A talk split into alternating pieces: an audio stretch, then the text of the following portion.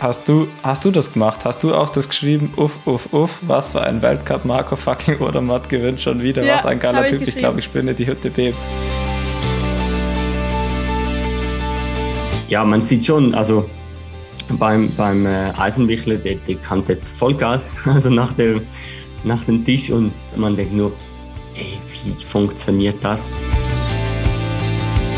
Ja, also von den äh, 25 Minuten, wo man da läuft, ja, sind vielleicht 5 Minuten Spaß. Der Rest ist dann doch eher einfach nur Leiden.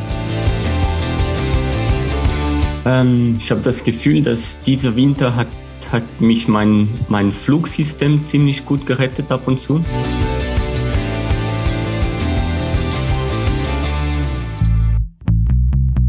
She Happens. Der Wintersport-Podcast mit Vinzenz Geiger.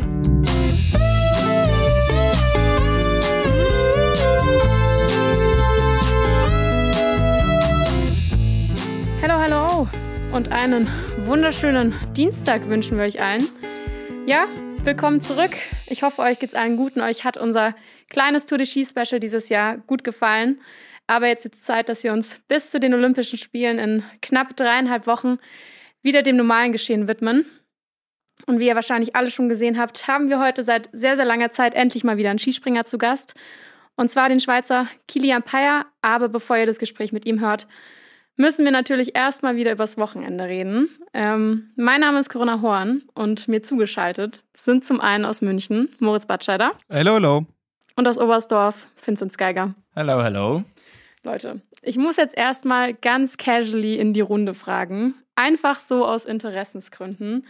Wie war denn euer Wochenende? Ganz, ganz nett, ganz entspannt eigentlich. Ich glaube, empfindet sie auch, oder? Ja, ent entspannt. Ist anders, aber war auch ganz nett. Solange du nicht wieder ganz okay sagst, wie letztes Jahr in der Ramsau. Nee, an das kommt es natürlich nicht ran, das Wochenende. Aber war schon, ja, war schon ziemlich nice. War, kann nicht so viel aussetzen. Butter bei die Fische.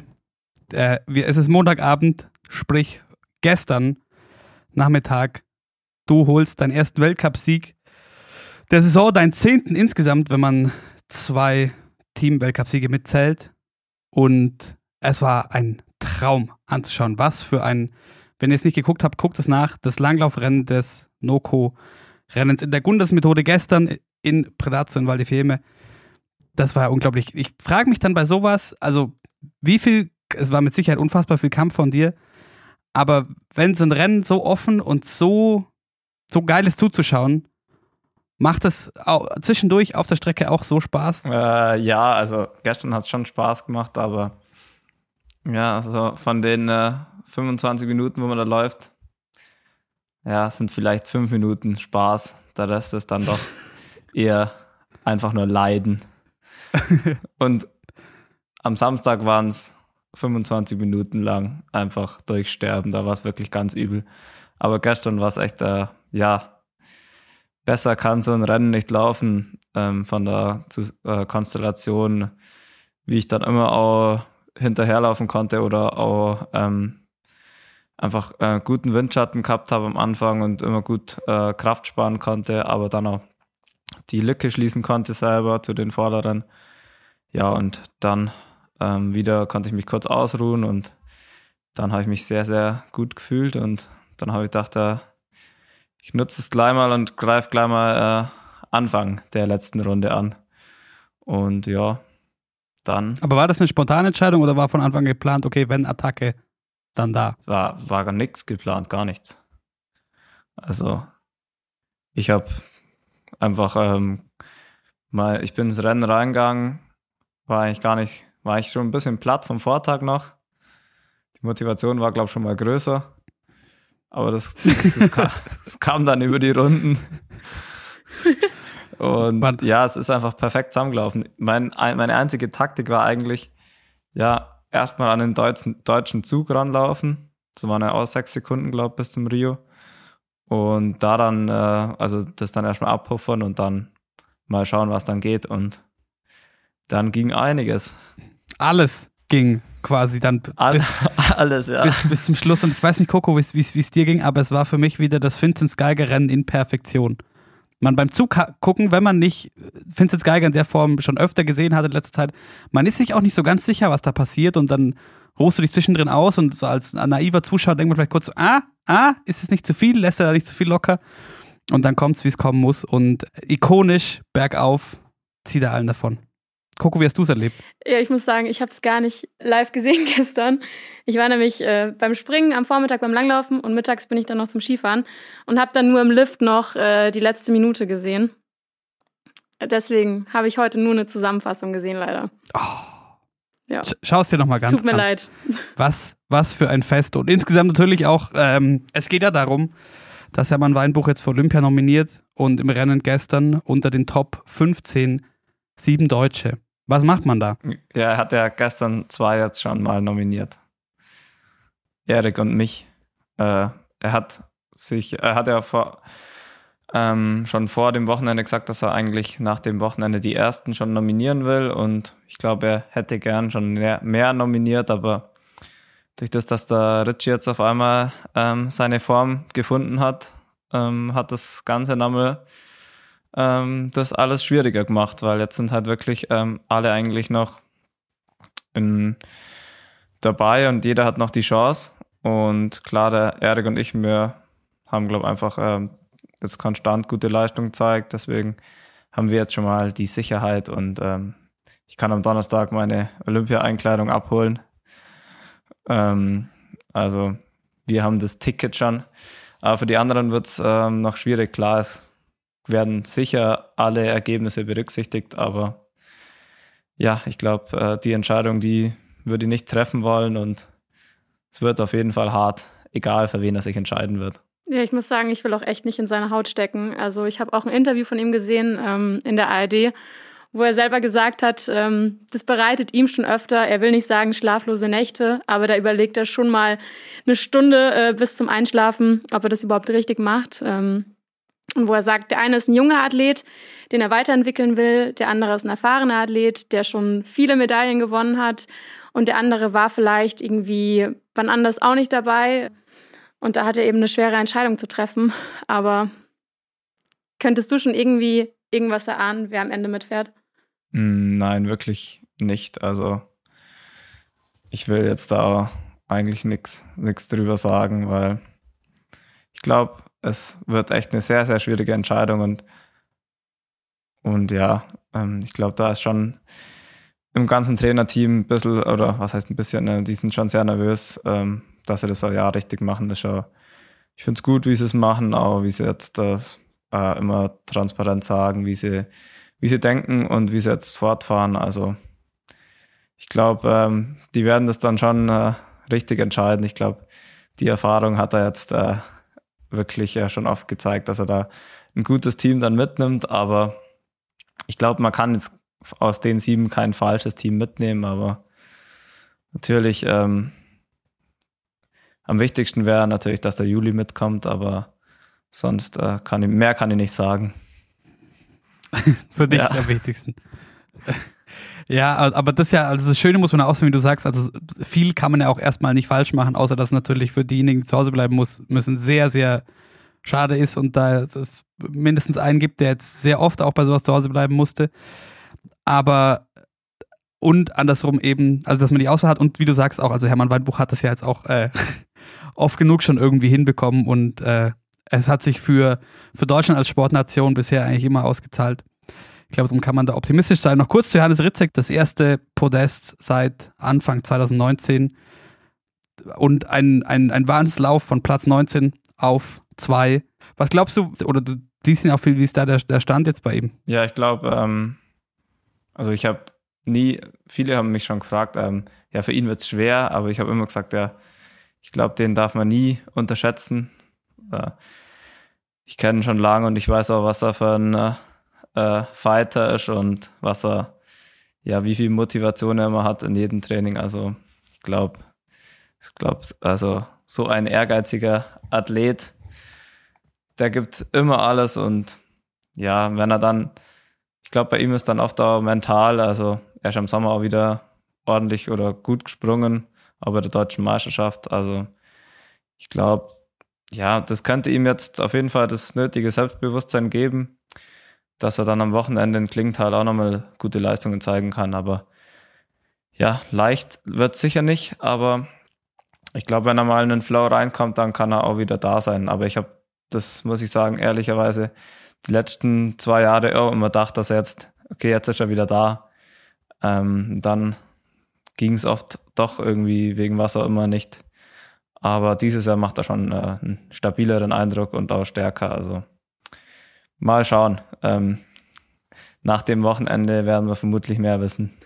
Aber dann lass uns doch vielleicht noch über Samstag sprechen. Du bist ja am Samstag Zweiter geworden, hinter Johannes Lamperter und vor Erik Frenzel. Ähm, und ich habe mir das Springen angeschaut, das wurde ja live gezeigt. Und eigentlich hast du einen tollen Sprung gemacht auf 102 Meter, aber irgendwie wirktest du bei der Landung doch nicht so, doch nicht so ganz zufrieden, wie als hättest du dich geärgert. Was heißt geärgert? Ähm, es war halt, äh, der Probedurchgang war richtig, richtig gut. Und dann habe ich schon ähm, den Fehler, den ich davor gemacht hatte, ähm, den habe ich dann im Wettkampfsprung auch wieder ein bisschen gemacht, also nicht so stark, aber vom Gefühl her war es kein so guter Sprung. Was für ein Fehler?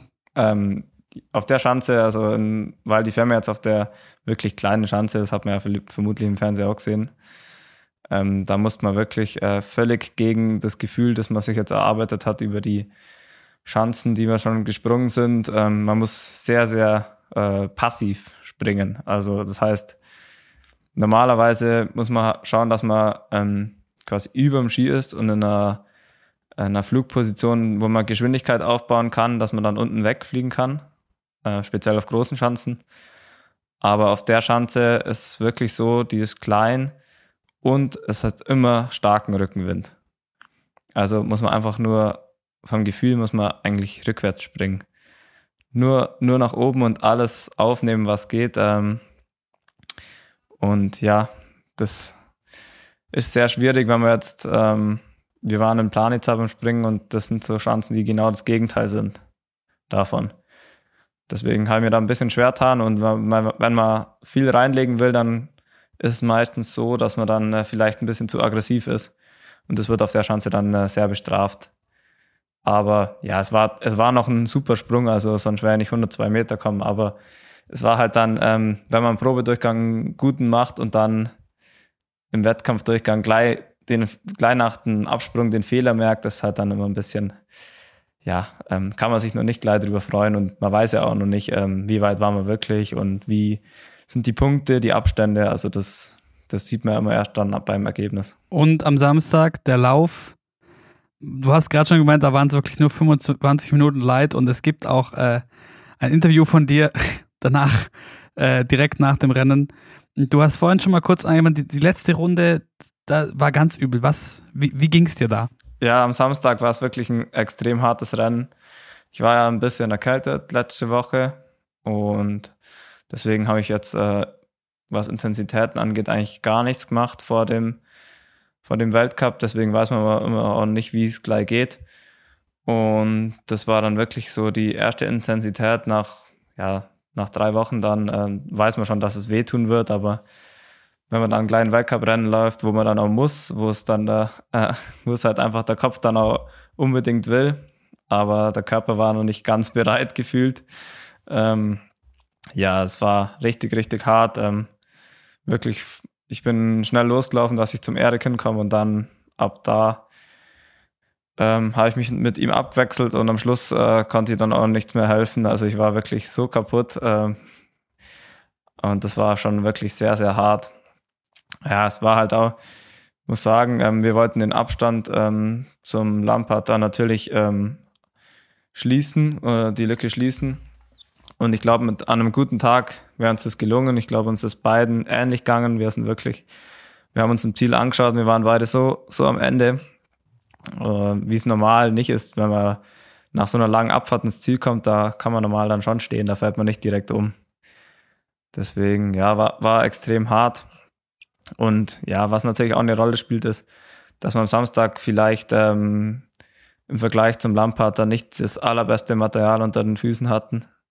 Dafür hat man es dann am Sonntag. Also unsere Techniker haben schon eine sehr gute Arbeit geleistet glaube, nur weil es am Samstag jetzt nicht perfekt war, kann man nicht sagen, dass sie da irgendeinen Fehler gemacht haben, sondern ich glaube wirklich, dass die Österreicher da einfach eine Rakete unten dran hatten. Deswegen, ja, glaube ich, da ist ein bisschen alles zusammenkommen. Deswegen war ich dann auch wirklich sehr, sehr kaputt am Ziel.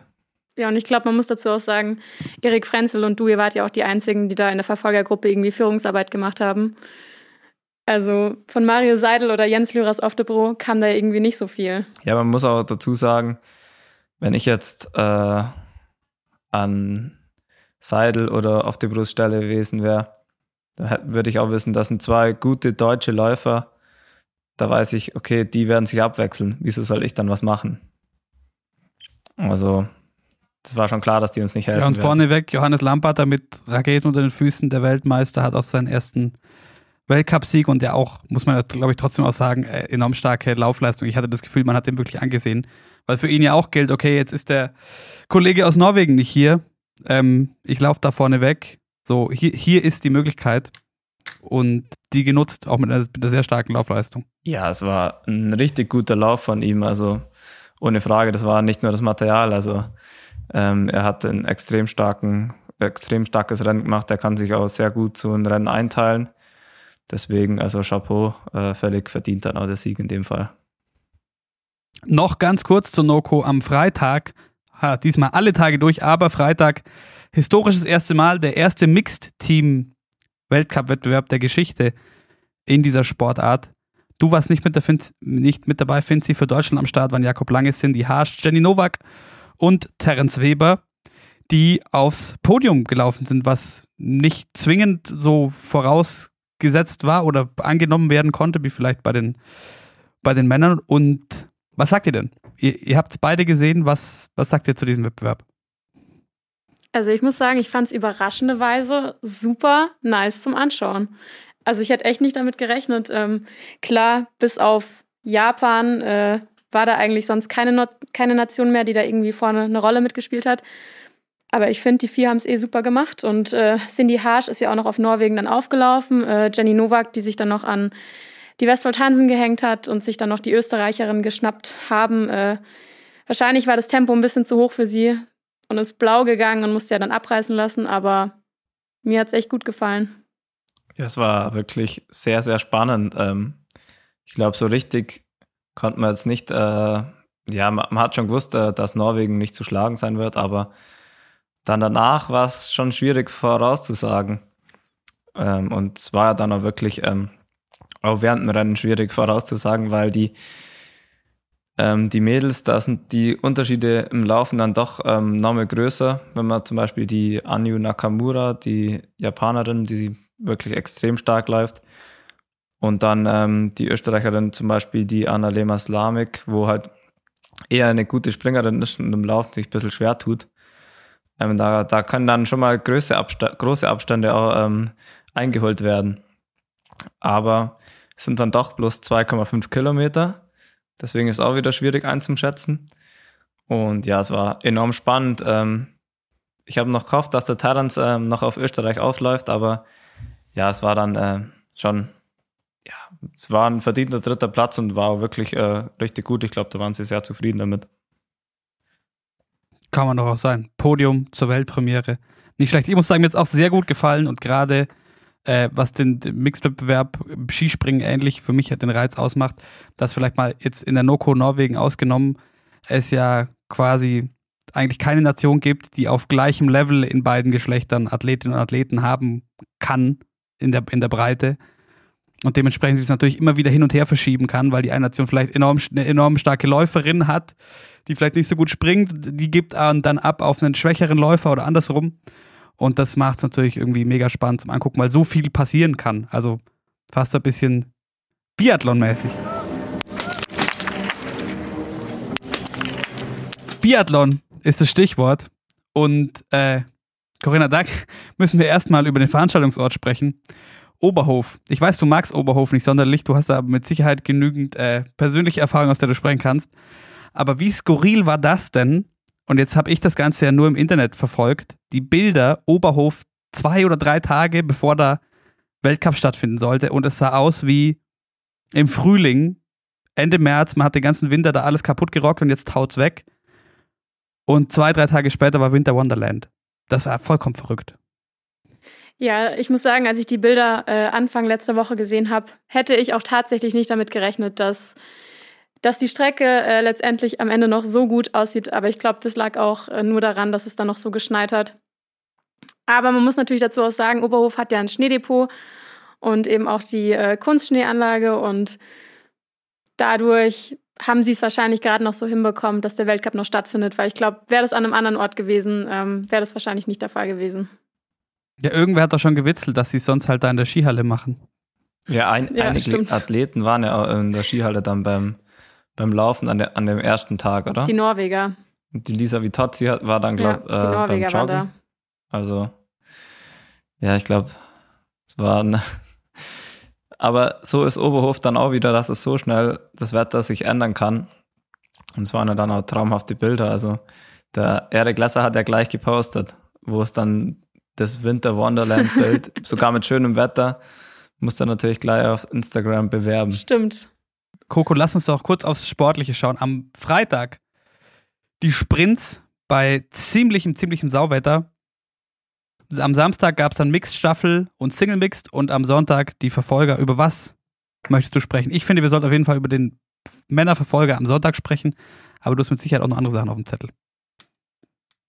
Also ich würde eigentlich ganz gern erst mit der mit den Damen anfangen, und zwar mit den deutschen Damen, für die dieses Wochenende ja definitiv kein einfaches war. Äh, ich glaube, man muss da Vanessa Vogt ein bisschen ausklammern, die ja auch selber aus, aus Thüringen kommt, die aber eh schon eine richtig, richtig gute Saison läuft, auch wieder zweimal Zwölfte geworden ist im Sprint und Verfolger. Ähm, aber was bei ihr halt momentan einfach so gut läuft, es läuft halt bei dem Rest der deutschen Damen gar nicht. Eine Janina Hettich, die auch irgendwie total ratlos ist momentan und überhaupt nicht trifft, obwohl sie bei der World Team Challenge äh, in Ruhpolding Ende Dezember eigentlich echt gezeigt hat, dass sie es wirklich drauf hat. Eine Vanessa Hinz, die auch im Interview sagt, dass sie am Schießstand irgendwie momentan so Hokuspokus macht und eine komplett andere Vanessa ist und im Training eigentlich trifft. Und auch eine Denise, äh, die gestern im Interview nach dem Verfolger sagt, wo sie auch acht Fehler geschossen hat, dass sie auch überhaupt nicht weiß, wo, woran es momentan liegt und auch, dass sie irgendwie mental momentan echt ein bisschen fertig ist, was man auch absolut verstehen kann.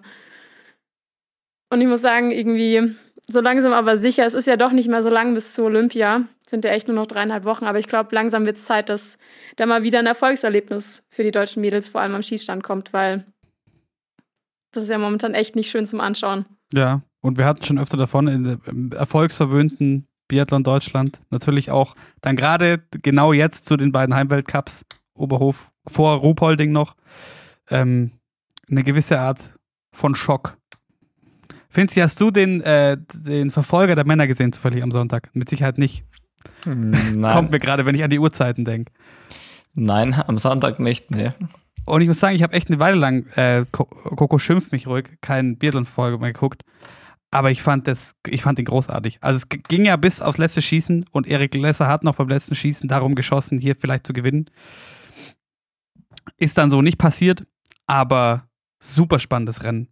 Und was ich am interessantesten fand, war äh, Alexander Loginov, der so vorhersehbar ist anscheinend, weil das ganze Rennen so todessouverän und mir wurde immer wieder gesagt, ja, lass den mal noch zum letzten Schießen kommen. Oder zum Stehenschießen allgemein. Und wie bestellt, was waren es noch? Drei Fehler hinten raus. Ähm, und weg vom Fenster. Auch enorm bitter. Und für Erik Lesser natürlich auch, wobei der, glaube ich, schon auch alles in allem drei Fehler und sehr, sehr gute Laufzeit. Der ist auch eher im, äh, im Johannes Ritzek-Modus. Aber ich glaube, man muss dazu sagen, Erik hat auch selber gesagt, dass er sich Oberhof, seinen Heimweltcup, so ein bisschen als, auch als Highlight gesetzt hat, diese Saison, dass er da wirklich gute Leistungen abliefern will. Und ähm, von dem her, ich finde, beim letzten Schießen kann man ihm gar nichts vorwerfen mit seinen zwei Fehlern, weil er hat es wirklich probiert und ihm blieb ja nichts anderes übrig. Also er hätte so oder so riskieren müssen und immerhin hat er es versucht und es hätte auch aufgehen können, aber so ist halt nicht passiert. Was wir auf jeden Fall festhalten können, äh, das ha- hast du uns zu Recht darauf hingewiesen, äh, zu, zum Ende der Tournee, weil du geschrieben hast, ja, Tournee, bisschen langweilig. Ähm, Biathlon, die einzige nordische Sportart, wenn man so will, wenn man sie mit runterfassen will, äh, die äh, spannend ist an der Spitze. bei Männern wie bei Frauen. Vor allem bei den Herren halt. Also wie oft sich da das gelbe Trikot diesen Winter schon gewechselt hat.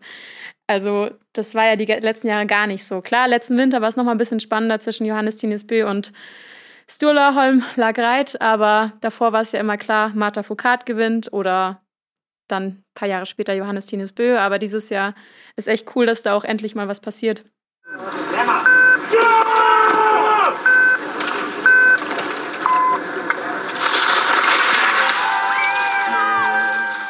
Und dann schauen wir noch in Richtung Ski Alpin. Und jetzt habe ich schon ganz stolz erzählt, wie viel Biathlon ich geguckt habe dieses Wochenende. Was ich leider dann verpasst habe, ihr müsst mir weiterhelfen, der Riesenslalom in Adelboden am Samstag. Und ich weiß nur, das war wohl äußerst spektakulär. Also ich muss sagen, ich fand es richtig, richtig, richtig geil zum Anschauen. Felix Neureuter hat noch vor dem ersten Lauf am Samstag gesagt, ja, das ist, das ist der Riesenslalom der Saison und es wird den Athleten alles abverlangt. Und da dachte ich mir schon so, okay, übertreibt er jetzt vielleicht ein bisschen. Aber es war halt wirklich so. Ich meine, nach dem ersten Lauf, es sind ein Drittel der Athleten ist ausgeschieden. Die anderen zwei Drittel waren komplett fertig im Ziel. Und dann natürlich auch noch die 13.000 Zuschauer vor Ort. Also fand es schon echt cool. Ja, es war mein Highlight äh, am Wochenende, muss ich sagen, so von den anderen Sportarten.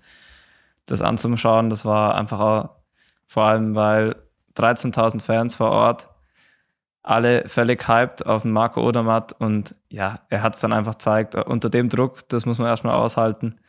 Das war wirklich dann genial und die Menge hat ge also getobt und immer wieder Sprachchöre, oh die, oh die, also es war wirklich ähm, da war man sehr, sehr neidisch, wenn man, also bei uns waren auch Zuschauer wieder, aber natürlich keine 13.000 und vor allem, wenn man dann immer so hin und her geschwankt hat von ähm, Springen in äh, Bischofshofen oder auch Biathlon in Oberhof, wo dann wirklich auch so richtig äh, leer war und äh, ganz komische Stimmung und dann ab in die Schweiz, Adelboden, 13.000 Menschen vor Ort. Also es war sehr genial und äh, hat äh, schon im Fernsehen zum Zuschauen Spaß gemacht. Ja, das war auch am Sonntag dann immer noch skurriles Hin und Her schauen und dass da natürlich dann vollkommen Action ist, wenn noch dazu mit Marco Odermatt der erste Schweizer seit Marc Berthaud 2008 da wieder den Riesenslalom gewinnen kann. Natürlich verständlich. Ich werde auf jeden Fall noch nachgucken müssen nach allem, was du sagst. Alex Schmid, leider ausgeschieden. Was war da los? Schwierig. Also ich finde, im ersten Lauf hat sich schon so ein bisschen abgezeichnet, weil es war ein ganz schlechter Lauf von ihm. Man hat irgendwie wirklich das Gefühl, ihm geht die Kraft aus. Äh, er hat irgendwie eine schlechte Körpersprache, hat besonders dann im Zielhang noch ordentlich verloren und hat dann auch im Interview gesagt, dass er die letzten Tage ein bisschen angeschlagen war. Hat sich auch im Ziel auf den Boden gesetzt und meinte auch im Interview, es war einfach nur brutal und er war komplett am Limit. Ja, und im zweiten Lauf hat er dann einen Fehler gemacht und ähm, ist gestürzt. Zum Glück noch der Podestplatz vor Weihnachten. Das in Adelboden war jetzt nämlich auch der letzte Riesenslalom vor Olympia. Und dann hoffen wir natürlich, dass es auch bei Alex Schmid bis dahin dann, dass er in besserer körperlicher Verfassung ist und da dann angreifen kann. Am Sonntag, was ich dann wiederum noch gesehen habe, war der Slalom und was war denn das auch für eine wunderschöne Cinderella-Story eigentlich mit Johannes Strolz, der seinen ersten Weltcupsieg holt. Johannes Strolz, der eigentlich nicht mal mehr in einem ÖSV-Kader gelistet ist, sein, seine Saison eigentlich selber finanzieren muss. Und von, was war er im ersten Durchgang? 38. auf 7 und dann zum Sieg. Und Lino Strasse auch noch auf dem Podest. Also es war ja ein ein Fest eigentlich. Ja, und Johannes Strolz, der ja auch selber gesagt hat, dass er sich bei so vielen Leuten bedanken muss, ähm, dass es sich endlich mal ausgezahlt hat. Und ähm, dass er eigentlich immer dran geglaubt hat, dass er das Zeug dazu hat, zu einem Weltcupsieg und dass er auch so viele Rückschläge hatte. Und dann auch irgendwann begann nachzudenken. Ähm, deswegen ist eigentlich nochmal irgendwie eine, eine schönere Story, dass es vor allem, vor allem in Adelboden halt aufgegangen ist. Ja, es war ja so, so ein knappes Rennen. Also ich habe leider fast gar nichts gesehen, aber im Ticker immer wieder geschaut. Also nach dem, die ersten 30 waren ja nach dem ersten Lauf in 1,37, glaube ich, oder? Das war zur Halbzeit in Anführungszeichen. Zur Halbzeit war es das engste Weltcuprennen der Geschichte. Ja, also das war ja brutal und ja, aber dann mit dem Ende war es ja auch absolut genial, auch dass der Lino Strasser dann noch auf den dritten Platz fährt. Ähm, und auch David Ketterer im zweiten Durchgang, das erste Mal seit 2018. Also ja, war auch für die Deutschen recht äh, erfolgreich. Und kleiner Side-Fact noch: Johannes Strolz ist der Sohn des ehemaligen Kombinierers Hubert Strolz, der 1988 Olympiasieger in Calgary wurde. Ah, 88. Nur so als kleine Randnotiz. Ah, Finzi, erinnern wir uns, als wäre es gestern gewesen. Aber kein, ich habe nämlich äh, auch nachgeschaut, kein nordischer Kombinierer. Was gibt es sonst für Der hat nur Kombinierer? die alpine Kombination gewonnen. Weil das hat Okay. mich schon ein bisschen stutzig gemacht. Ja. Musste gleich mal Wikipedia durchforschen. Ja. Also nicht die richtige Kombination. Nee, Schade. nicht die Königsdisziplin des Wintersports. Das definieren ganz viele Leute auch ein bisschen unterschiedlich wahrscheinlich. Aber um noch kurz bei Ski Alpin zu bleiben, gucken wir noch kurz zu den Frauen, die in Kranzkagora waren. Und da möchte ich kurz auf den Slalom schauen, weil zwei Sachen da der Hammer waren. Zum einen Emma Eicher mit der, mit der Olympianorm und die echt zeigt, was sie für ein. Und die ist ja noch super jung. Ich weiß gar nicht, wie alt ist sie? Gerade so 18? Ich glaube, Jahrgang 2003. 13. November 2003. Okay. Ähm, mit ihr und, was wir da gesehen haben, äh, Michaela Schiffrin zwar eingefädelt, aber das Level, auf dem der Vulova Schifferin Zweikampf gerade stattfindet, ist einfach nur crazy und ich finde es richtig geil anzuschauen. Also das ist wirklich für die ganze Sportart der Hammer, auf was für einem Niveau die zwei sich gerade fetzen. Also das ist einfach nur verrückt, oder? Das hätte ich vor allem äh, irgendwie nie gedacht, dass es so kommen wird, weil die Schiffrin war so unantastbar und auf einmal ist die Willova da und fährt also, sie fahren wirklich auf einem, auf einem Level. Ja, jetzt hast du ja gerade eh schon über Emma Eicher geredet und Lena Dürr hat natürlich im Slalom auch ein super Ergebnis abgeliefert, mal wieder. Sie ist am Ende Vierte geworden und hat damit ihre Top-Leistung aus der letzten Woche natürlich auch wieder bestätigt. Und ich glaube, jetzt haben wir eigentlich genug übers Wochenende geredet. Und ihr habt wahrscheinlich schon gemerkt, dass eine Sportart fehlt, und zwar der Skisprung. Und äh, heute gibt es ein Interview mit dem Schweizer Kilian Payer, und zwar ein Gespräch, was ihr beide geführt habt. Und das hören wir jetzt.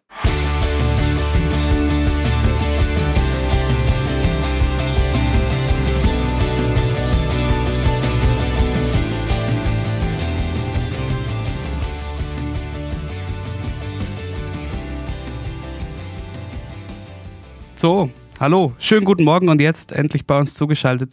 Ihr werdet es glauben oder nicht, liebe Skihappens-Gemeinde, wir haben es tatsächlich geschafft, mal wieder ein Skispringer. Und wir freuen uns sehr. Schönen guten Morgen, Kilian Payer. Guten Morgen. Danke für die Einladung. Sehr, sehr gern. Ich muss dich erstmal fragen, ähm, wo bist du überhaupt? Haben sie euch jetzt nach äh, gefühlt vier Wochen in Bischofshofen mal wieder nach Hause gelassen? Ja, genau, doch, tatsächlich. Ähm, ja, wir sind gleich nach dem Einzelwettkampf nach Hause gefahren, äh, da wir kein Team am Start haben und ähm, konnten noch äh, einen Tag zusätzlich als die andere zu Hause genießen, mich ausruhen und äh, bin halt in Einsiedeln bei mir zu Hause. Was ich mir dachte, weil jetzt als, als Beobachter ist natürlich wahnsinnig auffällig, besonders wenn man sich sonst auch mit Skispringen beschäftigt, ist ja jedes Jahr wieder krass, was da passiert. Allein medial, wer, wie groß die Aufmerksamkeit auf einmal ist, ist es als Athlet auch eine Art von, von Last, die dann abfällt danach, gerade wenn es vielleicht nicht zu 100% so lief, wie man sich das vielleicht hätte vorstellen können? Ja, ja, ja, doch, definitiv. Ähm, ja, es ist, äh, es war schon doch, doch noch eine lange Zeit so unterwegs mit dem Tournee und dann den zusätzlichen Wettkampf. Und ähm, ja, ich bin ganz, ganz froh, wieder zu Hause sein und ein paar Tage genießen zu können, ein bisschen analysieren, ausschalten und wieder dann am Start sein in, in Zakopane. Finzi, was ist dein Tourneefazit? Ja, also erstmal muss ich sagen, dass ich, ich fand, dass es, ich weiß gar nicht, ich wäre noch mal eine Frage, ähm, weil in Deutschland ist die Aufmerksamkeit bei der Tournee dann auf einmal, alle Fernsehsender, alle Zeitungen sind auf einmal Skisprung-Fans. Kurz vor dem Auftakt in Oberstdorf ist es in der Schweiz auch so, dass da dann schon ähm, auf einmal alle Zeitungen bei dir anklopfen oder ist das über die Weltcups dann in Engelberg auch schon ähm, relativ hoch? Ja, bei uns, das, dadurch, dass die, die Weltcups in Engelberg eine Woche vor ist, ähm, haben wir plötzlich als Schweizer mehr Aufmerksam Aufmerksamkeit. Ähm, aber es ist schon so, dass, dass, dass die Aufmerksamkeit höher ist, gerade kurz vor der Tournee, als, als, ähm, als sonst in der Rest von, dem, äh, von den Winter. Und ähm, ja, bei mir dadurch, dass, dass ich noch zweimal Vierte wurde bin, ähm, hat es vielleicht noch ein bisschen, ja, die, die andere, die ein und die andere Journalist hat es noch interessiert. Aber es, es bleibt schon ziemlich in der Maß. Also es ist nicht so, dass ich voll überrennt wird oder was auch immer. Also es ist, ähm, es ist am Schluss so, so recht, recht ziemlich neutral, so wie die Schweiz. ist ja auch entspannter, wie wenn man es jetzt bei uns in Deutschland, da wird ja immer riesen Druck aufgebaut, zum Beispiel wie dieses Jahr auf den Karl Geiger. Da wird dann sofort von dem Tourneesieg gesprochen, ähm, wenn er, weil klar, er war im gelben Trikot, aber da sind, glaube ich, schon oft die Tourneeträume dran äh, geplatzt bei uns, durch das, dass so viel Druck äh, auf, einem, auf einen Schlag äh, dann auf einem Athleten lastet. Und ja, ich glaube, so war es auch dieses Jahr wieder. Und generell die Tournee war, glaube ich, sehr, sehr spannend zum Anschauen, fand ich. Ähm, viele schöne Springen. Klar, der Ryoyu war ein bisschen über allen Dingen. Aber dann hat er doch gezeigt, dass er auch nur ein Mensch ist beim letzten Springen in Bischofshofen. Also mein Fazit. Ja, mhm. Kilian, bei dir wahrscheinlich, ich könnte mir vorstellen, dass jetzt in Innsbruck nicht, nicht mehr gesprungen wurde, hatte ich jetzt nicht unbedingt gefreut. Nee, es ist, also es war schon, schon schade, dass, dass, ähm, dass kein normaler Wettkampf da, äh, stattfinden könnte. Ähm, auf der anderen, also auf der einen Seite bin ich schon zufrieden, dass es nicht stattgefunden hat, weil es hat so, so fest gewindet, dass es hat, es hätte gar keine Lust, gar keinen Spaß gemacht. Ähm, aber dass es gewindet hat, ist schon schade. Also es ist, es, ähm, bei meinem Vortag habe ich einen super Quali gemacht. Ähm, auch im Trainingssprung war ich ziemlich stabil dran. Und ja, denn, ja, dann ist die Frage, was, was hätte passieren können mit, mit die Stabilität, die ich am Vortag hatte, äh, gegenüber zu, zu Oberstdorf oder wo, wo ich die Stabilität nicht so ganz gehabt hat. Und, und Garmisch, es, es hat so, so ein Tick etwas ge, gefehlt. Und es war stabil, aber es hat einfach ein kleines was gefehlt und, und ja, dann ist, dann ist plötzlich, ja gut, man, fahr, man fährt nach Bischofshofen, man hat dort zwei Wettkampf und ähm, man weiß ganz genau, wenn, wenn, der, wenn der Rhythmus vom, vom Bischofshofen nicht so, nicht so ganz im Griff kriegst, dann wird es ziemlich zäh. So war es ja dann auch für viele, viele andere Springer. Warum ich auch nochmal Innsbruck anspreche, du, du sagst es selber, deine gute Qualifikation, die ja dann nicht gewertet wurde, in der du Dritter wurdest und ähm, da sind wir nochmal beim deutschen Fernsehen, wenn man die im deutschen Fernsehen gesehen hat, dann konnte man da Werner Schuster hören, der äh, wirklich verliebt ist in dich als Skispringer und man den Eindruck hat, er würde dich am, am, am liebsten heiraten. Und man hört das ja aus, aus vielen Ecken, aus diesem, aus diesem Skisprung-Zirkus, hey, dieser Kilian Payer, der macht so viel richtig in allen Phasen des Sprungs. Was würdest du denn selber sagen? Was macht dich als, als Springer am meisten aus? Ähm, ich habe das Gefühl, dass dieser Winter hat, hat mich mein, mein Flugsystem ziemlich gut gerettet ab und zu. Ähm, weil wenn, wenn, wenn das Tisch, also wenn der Absprung stimmt, ähm, dann kann ich voll dabei sein. Also dann bin ich oft im Top 5. Ähm, aber wenn das nicht so ganz passt, dann ähm, schaffe ich noch ab und zu noch mit dem Flugsystem mich zu retten. Und ja, wenn das noch gut, wenn das noch gut kommt, dann ja, bin ich noch oft im Top 10. Und von dem her ähm, denke ich, dass die stabilste Punkt von meiner Technik momentan mein, mein Flugsystem ist und ähm, dann ist einfach den, den mentale Bereich, wo wie, wie bereit bin ich äh, danach mh, mm, meine Technik am, am Tisch abzurufen und das ist einfach ja was ich noch am, dran am, am Arbeiten bin. Das ist ja sehr beeindruckend, wenn man wenn man weiß ähm, auf dem Niveau mit so wenig Anlaufgeschwindigkeit, dass man dann mit einem nicht ganz so guten Absprung ähm, trotzdem sich noch in die Top 10 rettet. Ähm, da würden ja, glaube ich, sehr viele dann eher verkrampfen und dann geht es schnell mal, dass man mal die Quali oder nicht den zweiten Durchgang schafft. Ja gut, das sind auch Kleinigkeiten. Also wenn, wenn ein größerer Fehler passiert am Tisch, dann bin ich äh, auch nur knapp im Top 30. Also das habe ich auch in Bischofshofen äh, mal gezeigt, dass es einmal so knapp, knapp dran war.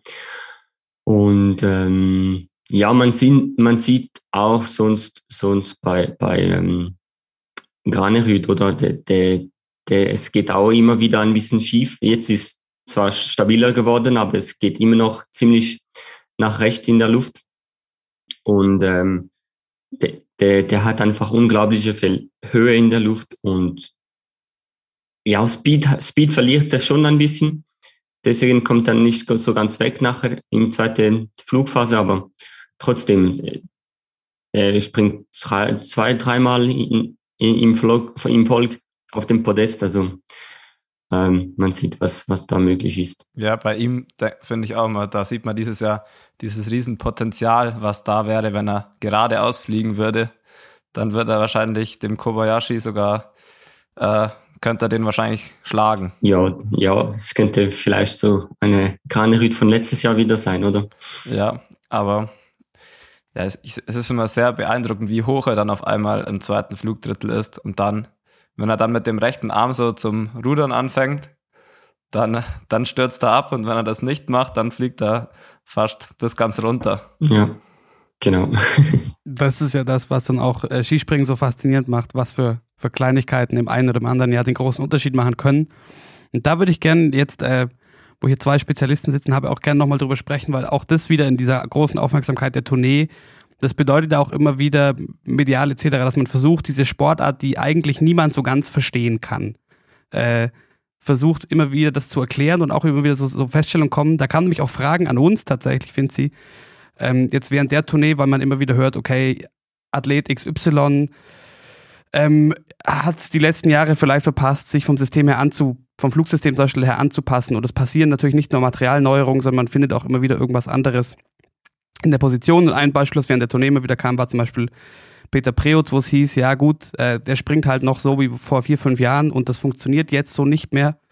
Aber das ist ja so, so schwer greifbar, Kilian. Was jetzt zum Beispiel, du sagst, du, äh, dein Flugsystem ist das, worauf du dich so sehr verlassen kannst, was dich manchmal auch rettet. Was, was, wie viel tut sich denn da? Also jetzt sagen wir mal zum Beispiel, weiß nicht, seit deinen ersten Podiumsplätzen ganz oben, Sommer Grand Prix 2018, von 2018 bis jetzt, wie viel passiert da in so einer in der Körperposition etc. Sind das so große Unterschiede?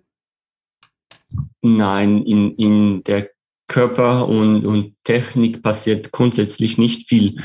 Ähm, es ist nur, wie, wie stabil wird man, ähm, wie schnell kann man sich auf, auf äh, gewisse Chance anpassen, ähm, weil das ist eigentlich, finde ich, den Kunst eines Skispringer, dass, dass wir haben zwei Sprung vor dem Qualifikation, um uns auf die Chance dran zu gewöhnen. Dann muss das passen für die Quali.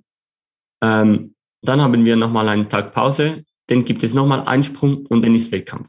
Also es ist, es ist, sind nur vier Sprung, bevor das es echt losgeht und das ist relativ schnell. Also wenn man ab und zu im Trainingslager geht oder so, braucht man ein oder zwei Einheiten, um sich auf dem Chance zu zu anpassen und das sind je nachdem sechs bis acht Sprünge oder so. Ähm, und, und da, da ist, ja, wie, wie gut kennt man seine Technik, ähm, um sie möglichst schnell anzupassen auf, auf, je, auf die jeweilige Chance. Und, und das ist auch für die Vierschanzentournee etwas ähm, ja, herausfordernd, ähm, dass wir ja noch weniger Zeit haben, wir haben so wenig Zeit zwischen die, die Chance zum uns ähm, erholen, regenerieren und, und nochmal ähm, die Maschine hochzufahren und, und bereit zu sein am Start. Ja, vor allem bei der Verschanzentournee sind natürlich dann auch sehr verschiedene Schanzen, vor allem ähm, dann zwischen Garmisch und Innsbruck und dann auch wieder von Innsbruck nach Bischofshofen. Das ist natürlich ähm, ja, ich denke, du magst Innsbruck sehr, aber ich glaube, viele, viele sind nicht so ein großer Fan der Schanze. Aber dann auch Bischofshofen gibt es auch ganz viele, wo dann Probleme haben, weil es ja schon ein sehr flacher Anlauf und dann äh, gefühlt sitzt man eine halbe Stunde im Anlauf und dann muss man abspringen und dann wird es doch, doch schwierig mit dem Timing. Ja, ja, es ist schon so. Also man hat äh, Oberstdorf, wo ja ziemlich große Chance ist. Ähm, kommt man auf, auf Garmisch, wo der Anlauf ziemlich anders ist plötzlich. Ähm, und dann ist Innsbruck, der, der Anlauf ist nochmal anders und ziemlich kurz. Und ja, dort, dort darf man nicht zu viel attackieren, auch wenn es das ein bisschen zu, so, so, es verspricht sich ein bisschen. Und ja, danach ist, ist nochmal ein komplett anderes Chance mit, mit, mit Bischofshofen und, und ja, ähm, das ist, man, man weiß zum Glück, also zum Glück keine Ahnung, ob das Glück oder nicht Glück ist, aber es ist jedes Jahr in der gleich, in die gleiche Reihenfolge. Man kann sich auch darauf vorbereiten. Ähm, die, wo ein bisschen Erfahrung haben, können das vielleicht ein bisschen besser im Griff haben, sich besser das ähm, vorstellen und so. Aber es ist, ähm, es ist schon zäh, vor allem wenn, wenn plötzlich, ähm, also wir hatten äh, vor, äh, nach Engelberg sind wir noch äh, nach, nach Oberstdorf gefahren, haben dort trainiert, zweieinhalb, und es war perfekte Verhältnis, also wirklich ähm, traumhaft. Und dann kommt man an der Vierschanze-Tournee und es schneit und es regnet und alles. Also der Schanze war plötzlich doch, doch nochmal anders. Also es ist, es ist nicht der Vierschanze-Tournee, also der Schanze, wo, wo man kennt sonst, mit einem super schnellen Anlauf, mit einem perfekt präparierten Schanze. Das war, Schanze war schon gut präpariert, aber Anlauf war, war schon ein bisschen zäh am Anfang. Und sie haben doch einen, einen guten Job gemacht für, für die Verhältnisse, aber ja, so macht es noch ein, ein, einmal anders. Ja, so viele kleine, kleine Puzzleteile, die es dann, dann ausmachen können. Aber eine Frage an dich, Finzi, zu dieser ganzen Entwicklung von, von Sprungsystemen oder generell Entwicklung, Fortentwicklung innerhalb dieser Sportart. Wie siehst du das denn selber in, in, in deiner Sportart, in der nordischen Kombination? Also neue Sachen im, im, im, im Skispringen, entwickelt sich das mit so ein bisschen Versatz zum Spezialsprung, passiert das gleichzeitig oder entwickelt sich das ganz anders? Wie, wie siehst du das selber? Äh, ich glaube nicht, dass es sich komplett anders entwickelt, aber so ein bisschen äh, mit Verzögerung bei uns vielleicht. Und es kann sicher nicht alles übernommen werden. Aber generell glaube ich, dass es, ähm, dass man jetzt auch dieses Jahr wieder sieht, dass viele verschiedene Systeme funktionieren können. Also wenn man jetzt zum Beispiel einen Ryoyo Kobayashi anschaut und einen Karl Geiger, die sind zwei, das hat gar nichts miteinander zu tun. Das sind ungefähr die verschiedensten Springer, die es gibt. Ähm, und auch ein Karl Geiger und ein Markus Eisenbichler zum Beispiel oder ein Ryoyo Kobayashi oder du, Kilian. Ähm, wenn man dann in der Luft sieht, beim Markus Eisenbichler, der kantet sehr stark auf, ähm, was eigentlich nicht, was eigentlich immer heißt, dass es nicht so gut ist, aber bei ihm, er fliegt trotzdem runter. Und dann äh, bei dir, du hast ja schon ein sehr planes System oder auch der Kobayashi oder Granerüt, die dann sehr plan sind, was eigentlich immer so die logische, also jeder versucht, so plan wie möglich zu sein. Aber es gibt dann Athleten, die zeigen, dass es anders auch funktioniert. Und so ist, glaube ich, im Skispringen extrem. Es gibt verschiedene Typen und äh, jeder muss, glaube ich, seinen eigenen Weg finden. Ich glaube, da kann man nicht einfach sagen, das ist jetzt so muss man springen und da muss man jeden drauf anpassen. Aber wie gefährlich ist es da auch, sich, sich, sich mitreißen zu lassen von, von Entwicklungen, die vielleicht kurzfristig, also jetzt Kilian, bei dir zum Beispiel, das habe ich mich oft gefragt, so Entwicklungen, die kurzzeitig äh, vielleicht sehr erfolgsversprechend aussehen. Also ich denke zum Beispiel an die Slowenen vor ein paar Jahren, die Preutz-Brüder, die auf einmal gezeigt haben, okay, wir haben wirklich jetzt ganz platt gesprochen, wir hängen wirklich den Kopf hinter den, hinter den Skienden schon raus und, und reißen uns so durch die Luft und das hat, kurzzeitig sah das ja aus, als wäre das nicht, nicht zu schlagen und nachhaltig hat sich gezeigt, okay, das hat sich doch auch wieder ein bisschen verflüchtigt und ist vielleicht doch zu unsicher. Wie groß ist die Gefahr, dass man sich dann da von so, von so Trends, wo man sich kurzzeitig mal denkt, oh, das könnte gefährlich werden, äh, mitreißen lässt und an sich selbst was umstellt, was man vielleicht gar nicht machen sollte? Ja, ich glaube, da ist die, die natürliche Möglichkeit der, der, der Körper ein, einfach äh, begrenzt. Also äh, was, was, was, was passiert bei den Slowenen ist man, manchmal fragt man uns oder wie, wie schaffen sie so eine tiefe Position? Ähm, aber ja, irgendwie, ja, ist das nur, nur, nur noch, ist es nicht nur Slowenisch, aber ähm, ja, da, ich, ich habe das Glück, dass ich irgendwie ähm, aus, herausgefunden, wie mein, wie mein Technik funktioniert und, und wie es für mich wirklich fliegt. Und an das kann ich mich richtig fest, festhalten. Und ich muss nicht nach rechts oder links gucken. Ich, ich muss nur schauen, dass, dass ich meine Technik abrufen kann. Und, und das ist, und das ist für mich ein Glück, weil, weil ich weiß, hey, wenn ich das mache, komme ich perfekt auf die Welle und dann fliegt es geradeaus. Und ähm, da sind vielleicht noch die andere, ja, vielleicht sind noch ein paar jüngere Athleten noch nicht so weit. Und, und das habe ich damals als junger Athlet noch schwierig gefunden, wenn du springst und einmal fliegst, einmal nicht so. Und du weißt nicht ganz genau, wie, warum. Und dann auf diese Chance plötzlich fliegt wieder, auf die andere gar nicht mehr. Und ähm, jetzt habe ich ausgefunden, eben, so fliegt es bei mir und ich muss einfach so machen, dass, dass es auf diese Chance so passt.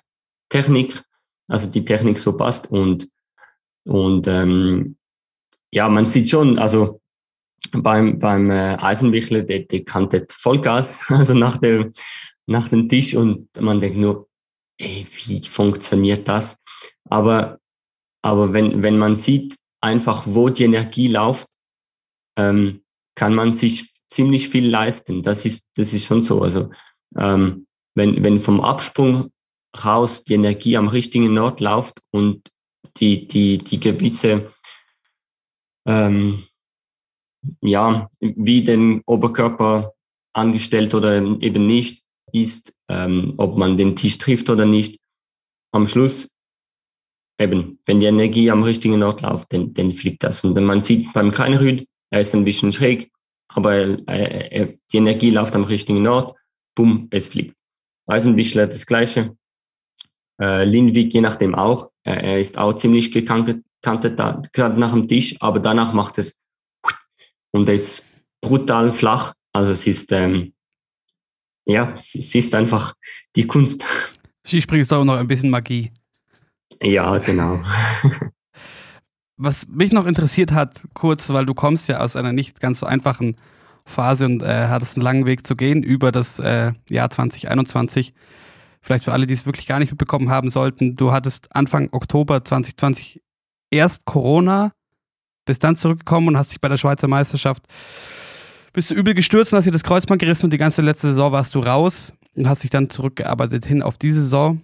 Und ähm, was ich mich gefragt habe, wenn man so lange dann raus ist und so komplett rausfällt und ja dementsprechend auch vielleicht so Probleme, die man jetzt im laufenden Betrieb so hat oder Problemchen, ich weiß nicht, der Graneröd denkt sich zum Beispiel mit Sicherheit auch, okay, er wird schon lieber äh, symmetrischer äh, fliegen, als immer da rechts halb in die Bande rein.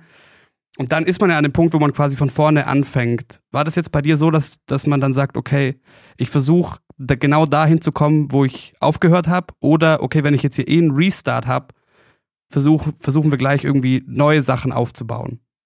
Ähm, nein, also es ist schon so, denn der Aufbau war komplett anders, da ich viel weniger Zeit hatte, äh, genau zu, zu die anderen Jahr.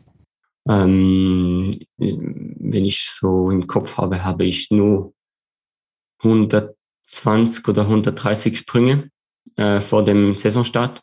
Wo Was ist sonst normal? Und eben, also ganz, also die Saison, also Saison vorher hatte ich 399 Sprünge. Also bei den 300 und 900, und, also ja, bei den letzten Sprüngen habe ich mich, äh, bin ich gestürzt. Und ähm, ja, das sind, das sind schon gewisse Anzahl Sprünge weniger.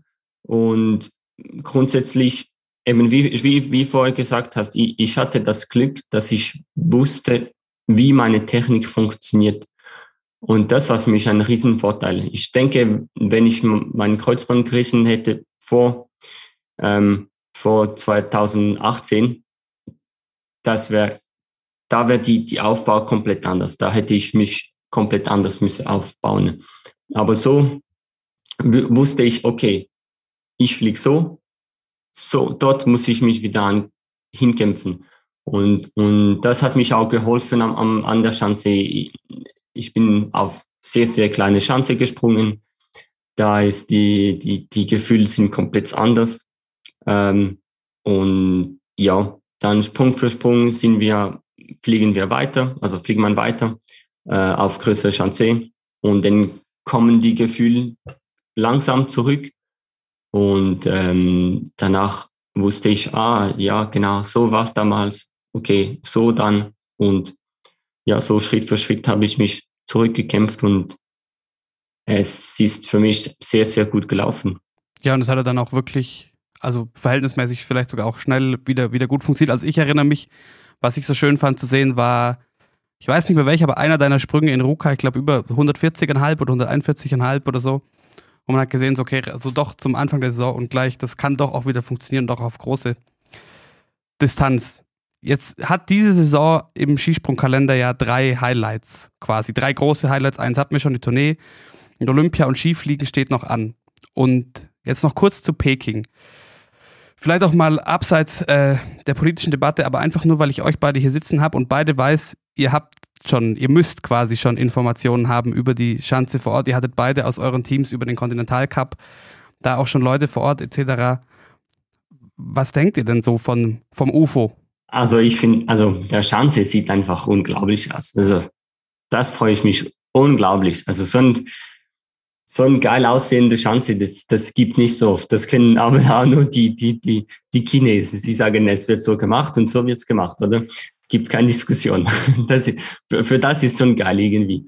Aber ähm, ja, genau, wir haben einige Dokumente oder Videos, Fotos bekommen. Und ähm, das ist schon geil. Ich, ich habe nicht alles geschaut momentan, habe hab ich den Kopf ein bisschen mich noch äh, auf die Weltcups noch fo äh, fokussiert lassen. Ähm, aber in der nächsten paar Tagen, Wochen werde ich mich das schon anschauen und, und äh, für mich auch Visualisation üben. Ähm, ja, wie sieht der Chance aus? Ähm, vielleicht, vielleicht der Chance ist, fühlt sich ähnlich wie, keine Ahnung, ähm, nicht nicht agil, da es ein neues Profil ist. Ähm, und, und so kann man sich irgendwie schon ein bisschen eintauchen in, in diese chinesische Welt und ja, dann, äh, dann wird man dort sein und, und den Spaß haben. also aufs sportlich bezogen freust du dich schon sehr auf die Spiele? Ja, absolut mega. Also es ist, äh, ich, ich war noch an, an keine Olympiade, also ich weiß nicht, wie, wie das im normalen Fall läuft, aber äh, und es wird anders sein da, dieses Jahr, das, das wissen alle, das, das sagen alle. Aber am Schluss der Wettkampf wird genau gleich sein. Ob es vielleicht nur 50 Zuschauer gibt, ähm, ja, das ist vielleicht ein einzig, was, was ein bisschen anders ist, aber sonst ähm, Wettkampf wird genau gleich durchgeführt und ähm, also auf das freue ich mich einfach mega. Da kann ich mich nur anschließen. Also ich glaube, so eine Schanze, so riesig das Außenrum ähm, und auch vom Profil der Schanze schaut es wirklich äh, perfekt aus.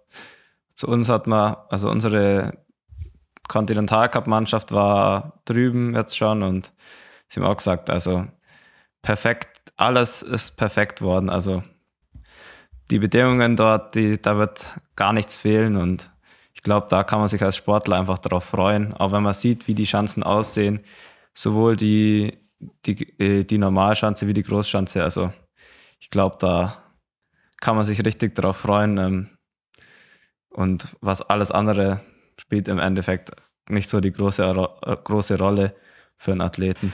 Aber jetzt sagst du selbst, es sind, es sind deine ersten, deine ersten Spiele. Das haut, ich kann es mir nur erahnen, aber das haut auch schon erstmal rein, oder? Also man, das ist jetzt auf einmal real, dass man zu Olympia fährt? Äh, ich denke, es wird immer realer. Ähm, man, man bespricht, äh, welche Kleidergröße man braucht und so weiter. Man kriegt immer wieder ein Info, E-Mail von da und da, dass es so wird sein, dass es so wird sein, dass es anders doch ist und so weiter. Also es wird jeden Tag ein bisschen realer. Ähm, trotzdem ist die definitive Selektion noch nicht da. Also irgendwie ähm, sein Name auf dem Liste ist noch nicht drauf. Ähm, das wird schon kommen. Also da mache ich, da mache ich mich keine Gedanken. Aber es ist noch nicht so komplett real. Und es, es gibt für uns noch drei Weltcups bis dann. Und, und für mich geht es darum, dass ich mich möglichst, dass ich, dass ich mein Bestes kann geben bei diesen Weltcups, dass ich dort für jedes Weltcup kann gut fokussiert sein, gut darauf vorbereitet sein, weil am Schluss die, die beste Vorbereitung für, für, für, für den Weltcup, äh, für die Olympiade ist eigentlich durch die, die Weltcups und, und das ist, ähm, ja, ich denke, bis dahin habe ich noch ein bisschen Zeit. Ich habe noch eine Frage ganz zum Schluss und ich stelle sie auch nur ganz zum Schluss, weil ich sonst äh, dir gegenüber unfair gefunden hätte, weil es soll ja um dich gehen. Aber als äh, jemand, der in den, in den Nullerjahren mit Skispringen aufgewachsen ist, muss ich vielleicht schon fragen, wie ist es mit Simon Ammann zusammen äh, in einer Mannschaft zu sein? ja, du, also ich habe ich hab, äh, angefangen wegen ihm, also oder dank ihm, was auch immer. Äh, bei, also in 2002, wo ich da, dort das geschaut habe. Erst später habe ich angefangen, aber grundsätzlich ist, ist es ist es ist schon cool. Also ähm, er, er haut einen Sprung immer wieder eins, wo, wo man wo man denkt, wow, wo, wo kommt dieser Sprung? Aber ähm, ja, er hat eine gewisse Erfahrung und und das das macht das macht schon ja, ähm, den Unterschied und, und ähm, vor allem, ja, wir als Team haben wir, machen wir immer so, so Sprüche vor, vor dem Wettkampfstart. Und da haben wir aus, also da haben wir uns äh, überraschen lassen, wie er, wir ab und zu geile Sprüche raus, raushaut. Also das ist, das ist schon, schon lustig, ja. Was so zum Beispiel? Oh, ähm, Oder ist das zu intim? Nein, also das ist voll intuitiv und ab und zu sind es eh, eher länger. Und ja, ist, ich, ich habe sie nicht mehr im Kopf, aber ja, zwei, drei waren sich richtig cool. Sehr schön. Und ähm, wer weiß, deine ersten Spiele dieses Jahr, vielleicht gibt es ja nach jetzt genau 20 Jahren vielleicht wieder äh, so tolle Schweizer Skisprunggeschichten von Olympischen Spielen. Wir sagen auf jeden Fall vielen, vielen Dank für deine Zeit, Kilian. Viel Erfolg und vielleicht hören wir uns ja mal wieder. Ja, danke vielmals. Danke. Ciao. Ciao.